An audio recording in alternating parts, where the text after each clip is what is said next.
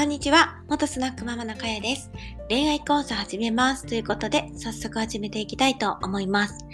今日は11月22日で、いい夫婦とされてますよね。皆さん何か家庭でね、されましたか？私のところはですね、まあ結婚9年目というかもう丸9年ぐらいになるんですが、えっ、ー、と、特にね、なんか、変わったことはなく、夕方にね、いきなり旦那ちゃんが、あ、今日いい夫の、いい夫婦の日だね、みたいな感じで話しながらですね、えー、一緒に食事をね、作りました。まあ今日の献立はですね、まあどうでもいいことなんですけど、まあ普通にご飯を炊いて、えー、レンコンのハサミ、まあ挟んではないんですけど、レンコンね、あの、なんて言うんですかね、えー、鶏ももミンチをこうペタッとね、つけて焼いたものと、ニンニクをね、びっくりしたんだけど、ニンニクにね、ヒゲっていうのかな、根っこまま、これ天ぷらにすると美味しいんだよっていうことで、ニンニクをね、そのまま天ぷらにしましたね。根っこ付き。びっくりした。まあ、美味しかったんだけど、まあ、それと、まあ、野菜サラダと、何だったかな。あ、そうそう、めっちゃでっかいマグロの釜。めっちゃでかいんですけど、それがあったのでお魚をね、焼きましたね。はい。あと大根を知って以上です。まあ、一緒にね、料理を作って、まだ旦那ちゃんもね、結構料理をするのが好きな人なので、えー、まあ一緒に台所に立っていたってことなんですね。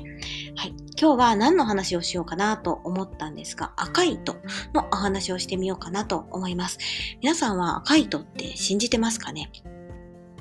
まあ私の結論からすると、まあ信じてはあまりないですね。若い時はね、赤い糸っていいよね、あるのかな、みたいなね、感じで言ったりしてたんだけども、結局それはですね、今となったらまあ迷信のようなもので、まあ信じてる、信じてないはまあ別にして、なんかこのね、発祥をちょっと先ほど調べたんだけど、まあギリシャ神話的なものもあるんだけども、まあ古くは中国を発祥として、えー、なんか広まってたってされてますね。で、えー、この話が、まあ、太平後期っていう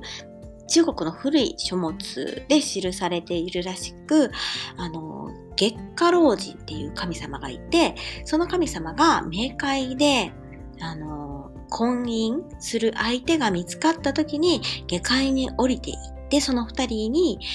なんて言うんですかね、足に赤い糸を結びつけたっていう、あの、ことが書かれてますね。で、これは日本では、あの、奈良時代の古事記や日本書紀でも同じようなね、えー、まあ、神話というか、えー、お話が記されているそうです。ということで、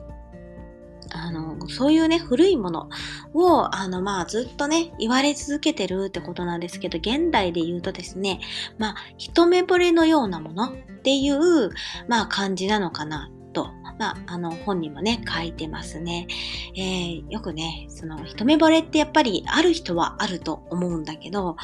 えー、この面白い、なんていうんですかね、統計がありまして、一目惚れをして、えー、うまくいくっていう確率って本当に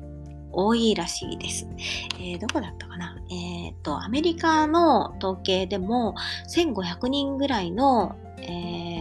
人を調査すると何パーセントだったかな？半半分の人が一目惚れで、え